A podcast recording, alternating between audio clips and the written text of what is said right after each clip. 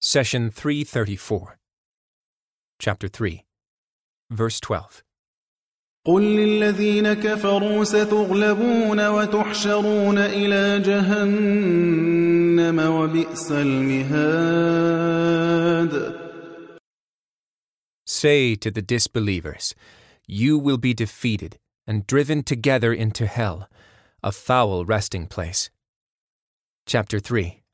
Verse 12. Allah instructs Prophet Muhammad, the conveyor of his message, to issue a warning to the disbelievers. Who are these people? Are they the disbelievers of Quraysh? Maybe. Are they the Jews of Medina who fought the Prophet? This is also possible. In fact, the true warning is to all disbelievers. Let's take a moment to study the word say. It is a word that many verses of the Quran start with. But why? We answer that the Quranic literary style is different from the speech you and I use daily. Let me give you an example. You say to your child, Son, go to your uncle and say, My father will come to visit you tomorrow. So your son goes to his uncle and says, My father will visit you tomorrow. Isn't that what 99% of us would say? But if you want to be absolutely accurate and faithful to the message that you were entrusted with, you would go to your uncle and deliver the message as follows My father said, Say to your uncle that I will visit him tomorrow. Our beloved Muhammad is the trustworthy and the truthful. These were the names Meccans gave him before the message of Islam. So when Muhammad became the messenger of God, he, peace be upon him, delivered God's message in the most authentic and accurate form exactly as he received it. Say to the disbelievers, You will be defeated and driven together into hell, a foul resting place.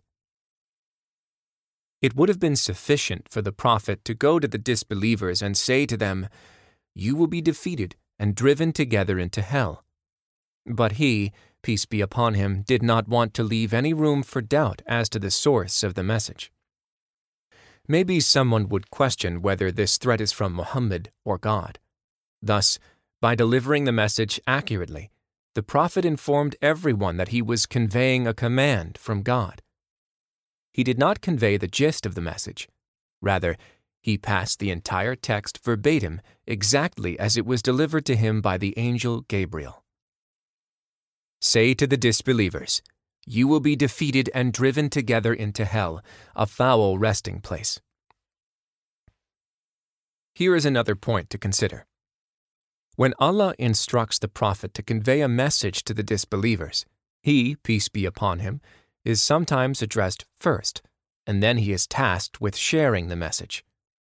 Listen to the following verse Say to the faithless, if they relinquish faithlessness, what is already past shall be forgiven them.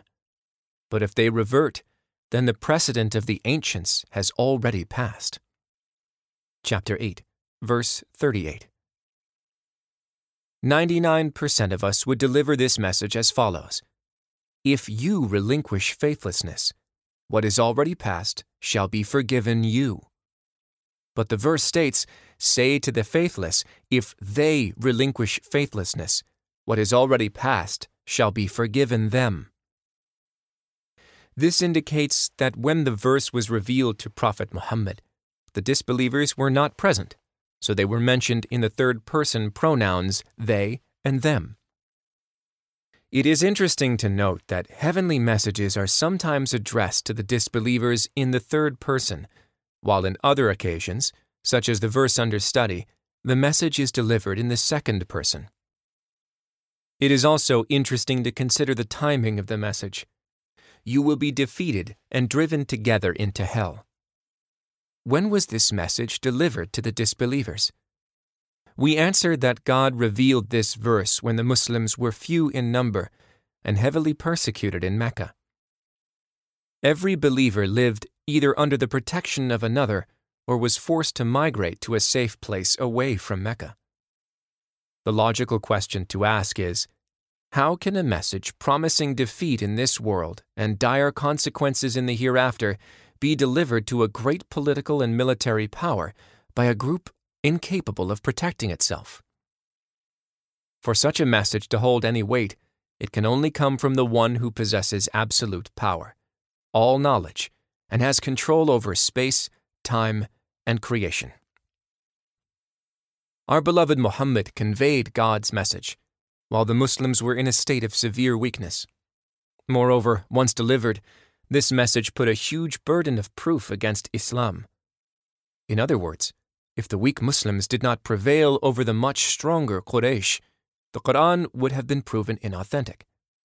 But with God's help, this matter came to fruition during the Battle of Badr.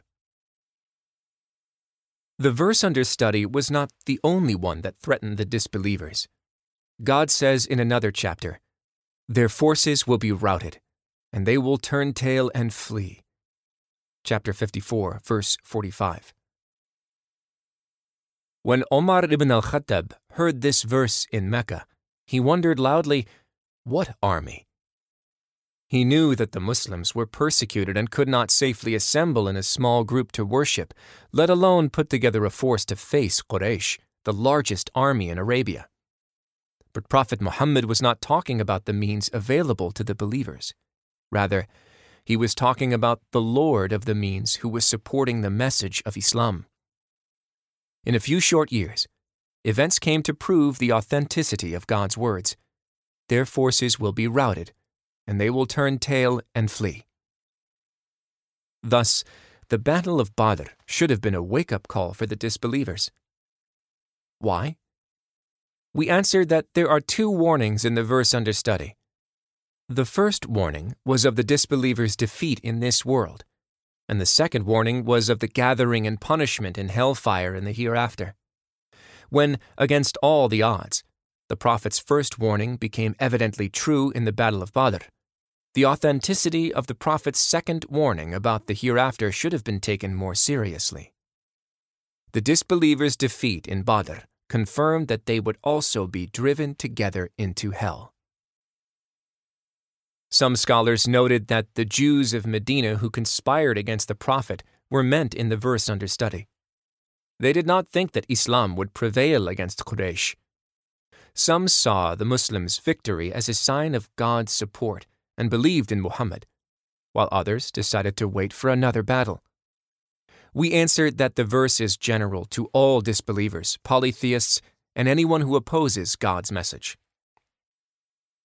The phrase resting place is translated from the Arabic origin mihad. It refers to a lined, flattened surface that is comfortable for sitting, walking, and living.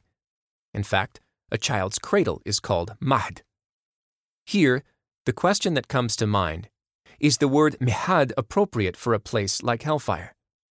We answer, yes, it is, because he who sits in a crib has no strength to leave or even move. If an infant is uncomfortable in a crib, all he or she can do is cry for help. If no one helps, the infant will remain in the crib forever. Thus, the person whose resting place is hellfire has truly ended up in the most dreadful of resting places.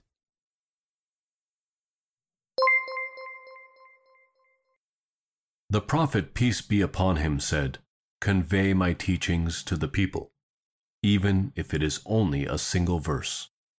Please take a moment to subscribe and to share with your family and friends. Visit us at www.qurangarden.com.